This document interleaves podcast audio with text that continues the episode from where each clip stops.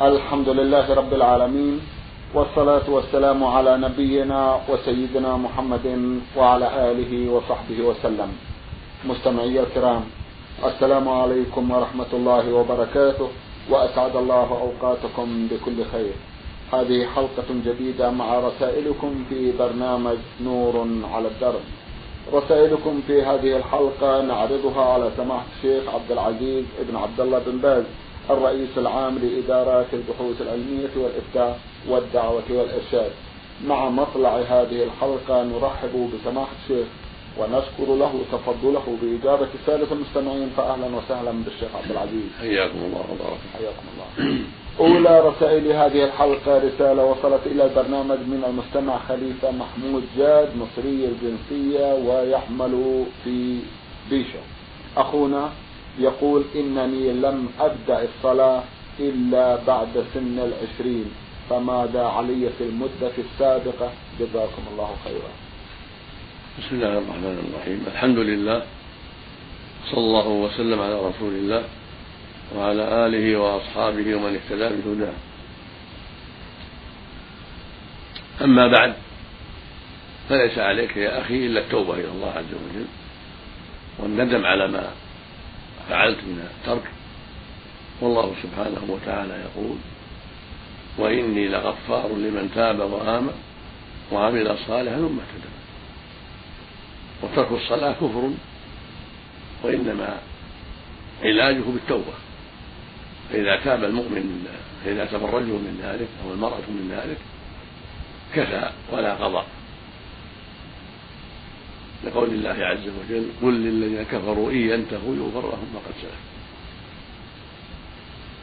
وقوله صلى الله عليه وسلم الإسلام يهدم ما كان قبله والتوبة تجب ما كان قبله. فاحمد الله يا أخي على الهداية واسأله الثبات وأندم على ما مضى من تقصيرك وألزم التوبة النصوح واستكثر من الخير والعمل الصالح. وأبشر بالخير والعاقبة الحميدة نسأل الله لنا ولك الثبات على الحق. اللهم آمين. أخ لنا من الدمام يقول ميم ألف حاجي أخونا له سؤالان عن شرح آيات من القرآن الكريم في سؤاله الأول يقول أرجو أن تتفضلوا بشرح الآيات التالية. بعد أعوذ بالله من الشيطان الرجيم. فمن يعمل مثقال ذرة خيرا يره ومن يعمل مثقال ذرة شرا يره.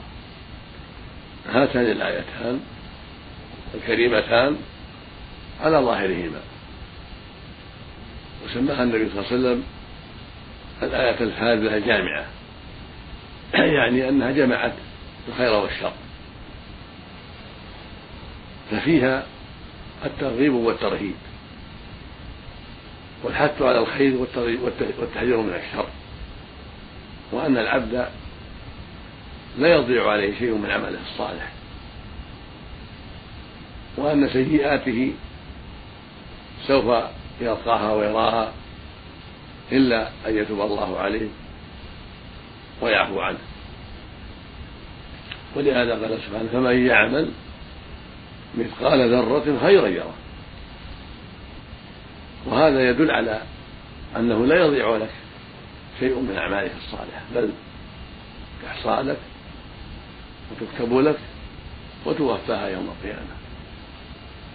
كما قال عز وجل في الآية الأخرى إن الله لا يظلم مثقال ذرة. إن الله لا يظلم مثقال ذرة. وإن تك حسنة يضاعفها ويؤتي من لدنه أجرا عظيما. فهو لا يظلم أحدا مثقال ذرة.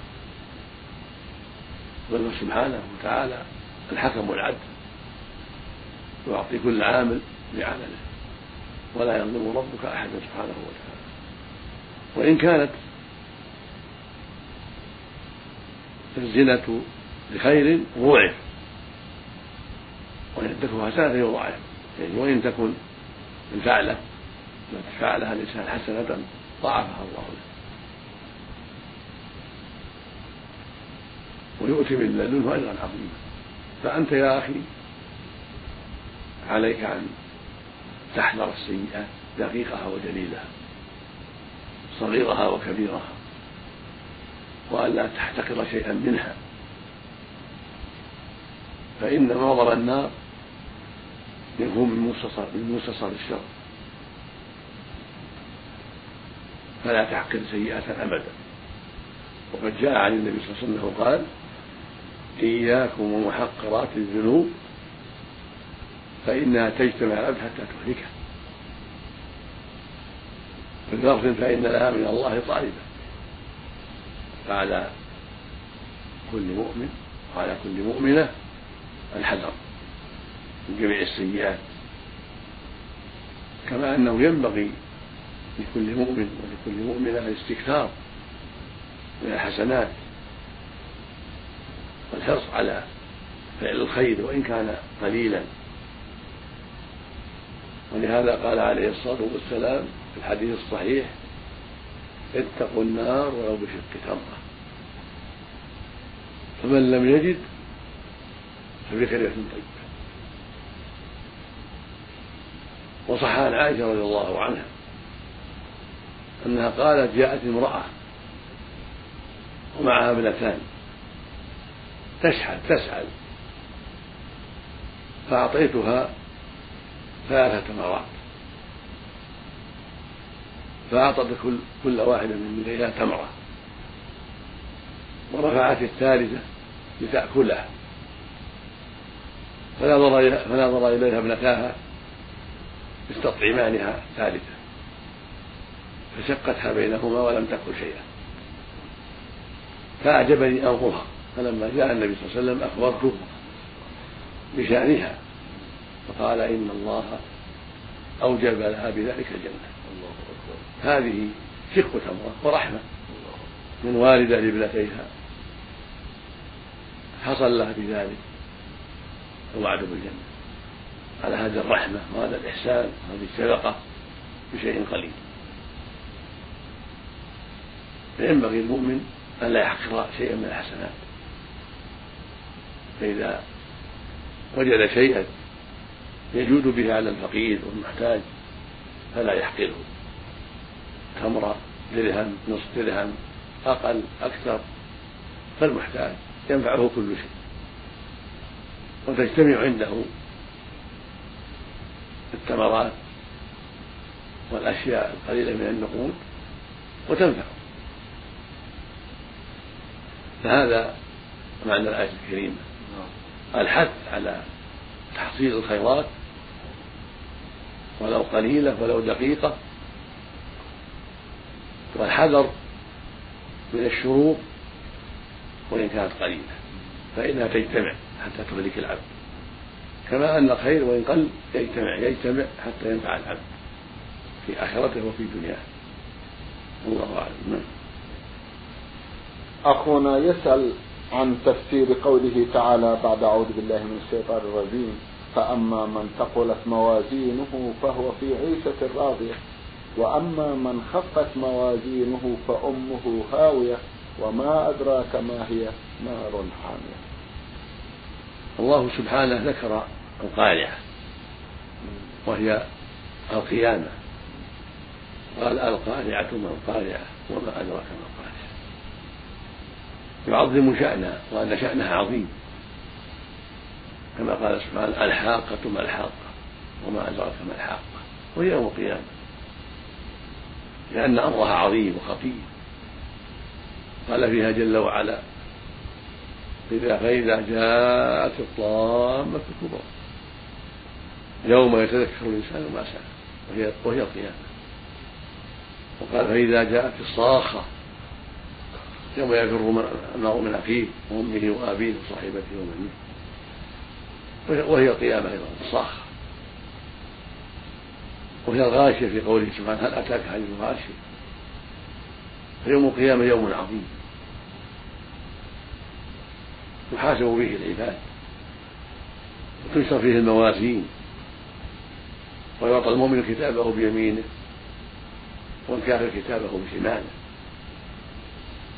ولهذا قال سبحانه القارعة ما القارعة.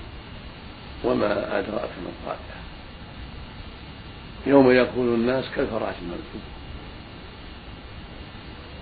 كالجراد ونحوه كالدبع ونحوه هذه الطيور الصغيرة المنتشرة في الأرض إذا اجتمعت. يموت بعضهم في بعض.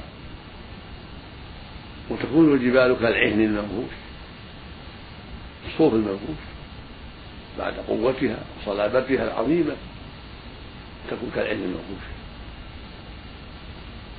وتكون كالهباء وتسير وتزول على أماكنها وتبقى الأرض خالية من ذلك. ثم قال سبحانه فأما من ثقلت موازين في ذلك اليوم يوم القيامة يوم الحشر يوم الجمع يوم التغابن فهو في عيشة راضية لمن ثقلت موازينه هي بالحسنات والأعمال الصالحات فهو في عيشة يعني فله السعادة والخير العظيم. وسوف يكون إلى الجنة في عيشة راضية في نعيم مقيم. وأما من خفت موازينه بسبب كفره وضلاله وعدم إيمانه فأمه هاوية يعني النار نعوذ بالله. ولهذا قال بعده وما أدراك ما هي؟ نار الحمد هذه عاقبة هؤلاء وهؤلاء. عاقبة هذه الحسنات الجنة والكرامة. إذا ثقلت موازينهم بها وخفت موازين السيئات وعاقبة الكفار ومن خفت موازينهم من أهل المعاصي بسبب معاصيهم الكثيرة حتى ثقلت موازينهم السيئة. وخفت موازين الحسنات فالوعيد لهم النار نسأل الله العافية. لكن الكفار يخلدون في النار أبد الآباد. أما العصاة فلا يخلدون. إن دخلوا النار بسبب معاصيهم لا يخلدون. وقد تثقل موازين بعضهم بالحسنات فينجون من النار ويغفر لهم.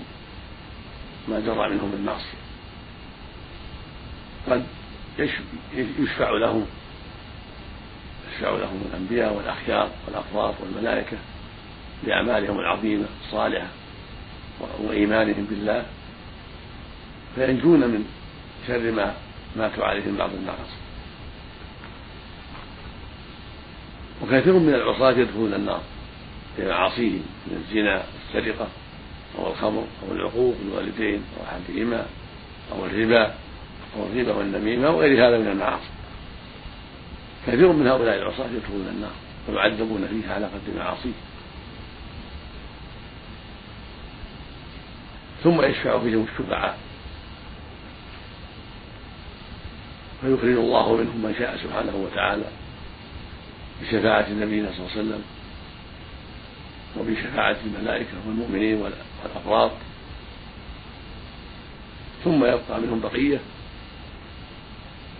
في النار يخرجهم, يخرجهم الله برحمته سبحانه وتعالى بعد انتهاء أمد عذابهم ولا يبقى في النار إلا كفار فعليهم تطلق وفيها يخلدون نعوذ بالله. وليس لهم محيص عنها كما قال عز وجل في شأن الكفرة. يريدون أن يخرجوا من النار وما هم بخارجين منها ولهم عذاب مقيم. نسأل الله العافية. وقال فيهم أيضا سبحانه وتعالى كذلك يريهم الله أعمالهم حسرات عليهم وما هم بخارجين من النار. هذه حال الكفرة أما العصاة فلهم أمد. إذا دخلوا النار لهم أمد على قدر معاصيهم. فإذا انتهى الأمد أخرجهم الله من النار إلى الجنة بسبب توحيدهم وإيمانهم الذي ماتوا عليه. هذا قول أهل السنة والجماعة من أصحاب النبي صلى الله عليه وسلم وأتباعهم بإحسان. خلافا لأهل البدع الذين يعتقدون خلود العصاة في النار. من الخوارج والمعتزلة ومن سار في طريقه. نعوذ بالله من ذلك. نعم. إحدى الأخوات المسلمات بعثت رسالة ضمنتها عددا كبيرا من الأسئلة مجموعها سبعة عشر سؤالا. أختنا تسأل في عدة قضايا سنحاول توزيع هذه الأسئلة على مجموعة من الحلقات. فتقول في سؤال لها هل الصور والتصوير حرام؟ نعم. تصوير ذوات الأرواح من بني آدم. أو من البهائم أو الطيور لا يجوز. لقول النبي صلى الله عليه وسلم أشد الناس عذابا يوم القيامة المصورون ولقوله عليه الصلاة والسلام إن أصحاب هذه الصور يعذبون يوم القيامة ويقال لهم أحيوا ما خلقتم أحيوا ما خلقتم ولما ثبت عنه عليه الصلاة والسلام من حديث أبي جحيفة رضي الله عنه قال لعن الرسول صلى الله عليه وسلم آكل الربا وموكلة والواشمة والمستوشمة ولعن المصور رواه البخاري في الصحيح. هذا يدل على أن التصوير من الكبائر كما أن أكل الربا من الكبائر وهكذا الوشم. من الكبائر وهو ما يفعله بعض الناس من غرزه بيده أو خده بإبرة ونحوها فإذا خرج الدم لطخه بشيء من النيل أو الكحل أو نحو ذلك. يبقى علامة وشامة عليه. هذا يفعله بعض الناس وهو غلط ومنكر وكبيرة من كبائر الذنوب. فالحاصل أن المصورين ملعونون بهذا الحديث الصحيح عن رسول الله عليه الصلاة والسلام. وهم من أشد الناس عذابا يوم القيامة كما قاله النبي عليه الصلاة والسلام. والأحاديث في ذلك كثيرة. الواجب على المسلم أن يحذر التصوير سواء كان التصوير لزوجته أو ولده أو غيرهما أو لحيوان كالإبل والبقر أو للطير كالحمام والعقاب والدجاج ونحو ذلك كلهم كله محرم ثم إن كان التصوير له ظل له جسم هذا محرم بالإجماع بإجماع المسلمين في هذه الأحاديث الصحيحة. أما إن كان لا ظل له كالتصوير الشمسي في القرطاس ونحوه هذا أيضا محرم عند جمهور أهل العلم. لعموم الأحاديث الدالة على ذلك. فلا يجوز للمسلم أن يتعاطى شيئا من ذلك. وليس مع من أجاز تصوير الشمس حجة. بل هو قول باطل لا وجه له.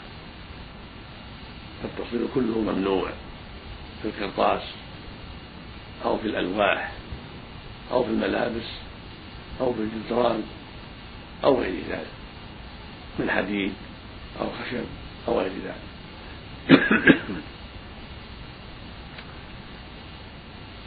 والواجب ضبط الصور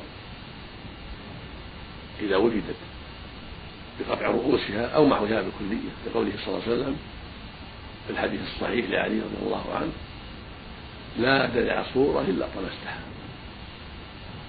ولأنه صلى الله عليه وسلم لما دخل الكعبة عام الفتح محى جميع الصور التي في الكعبة وكسر الأصنام.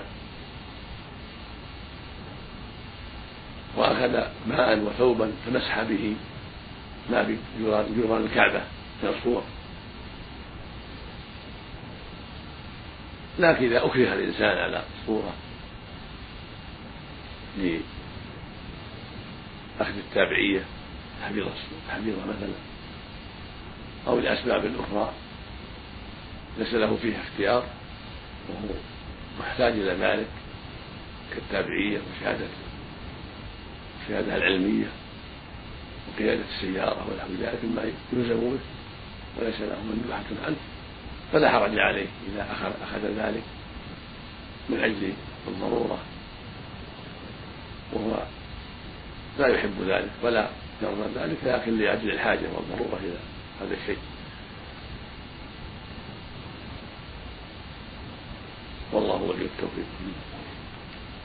هل صيام يومي الاثنين والخميس من كل أسبوع أو في كل شهر؟ هل إذا صمتها مرة وجبت علي دائما؟ صيام الاثنين والخميس قربة إلى الله. ومن افضل العبادات وكان النبي صلى الله عليه وسلم يصومهما. ويقول إنهما يومان تعرض فيهما الأعمال على الله. وأحب أن يعرض عملي وأنا صائم. لكن من صامهما لا يلزمه.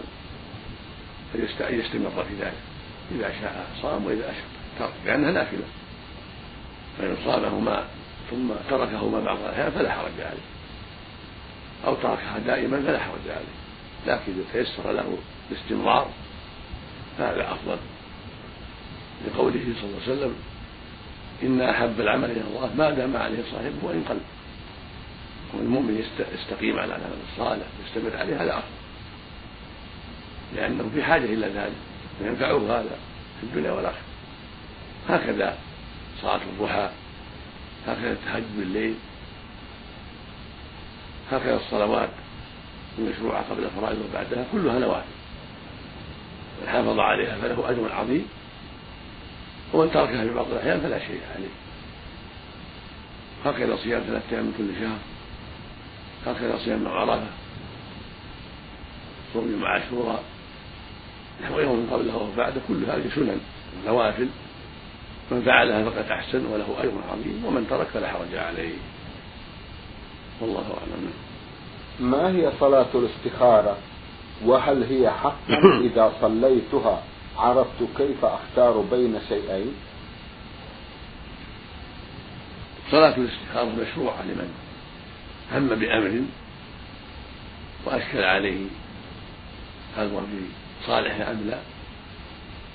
كأن يعزم على سفر إلى جهة من الجهات أو أو على تزوج من بعض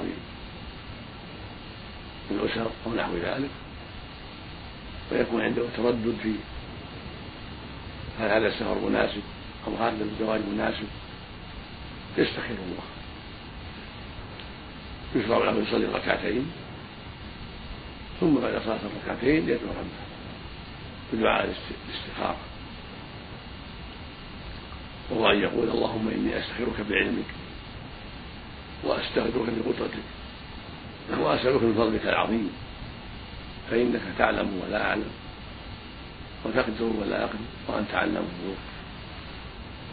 اللهم إن كنت تعلم أن هذا الأمر ويسميه باسمه إن هذا الزواج من فلانة أو هذا السفر إلى مكة أو إلى مدينة أو إلى كذا أو إلى كذا؟ خير لي في ديني ودنياي ومعاشي وعاقبة أمري. فيسره لي ثم بارك لي فيه.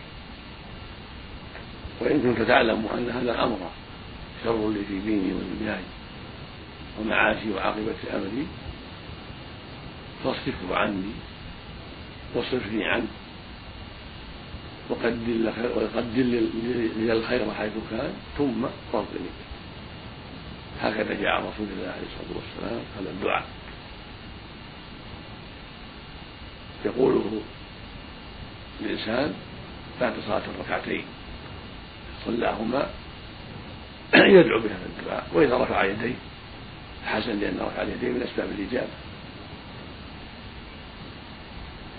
فإذا انشرح صدره بعد ذلك لما عزم عليه فلينفذ.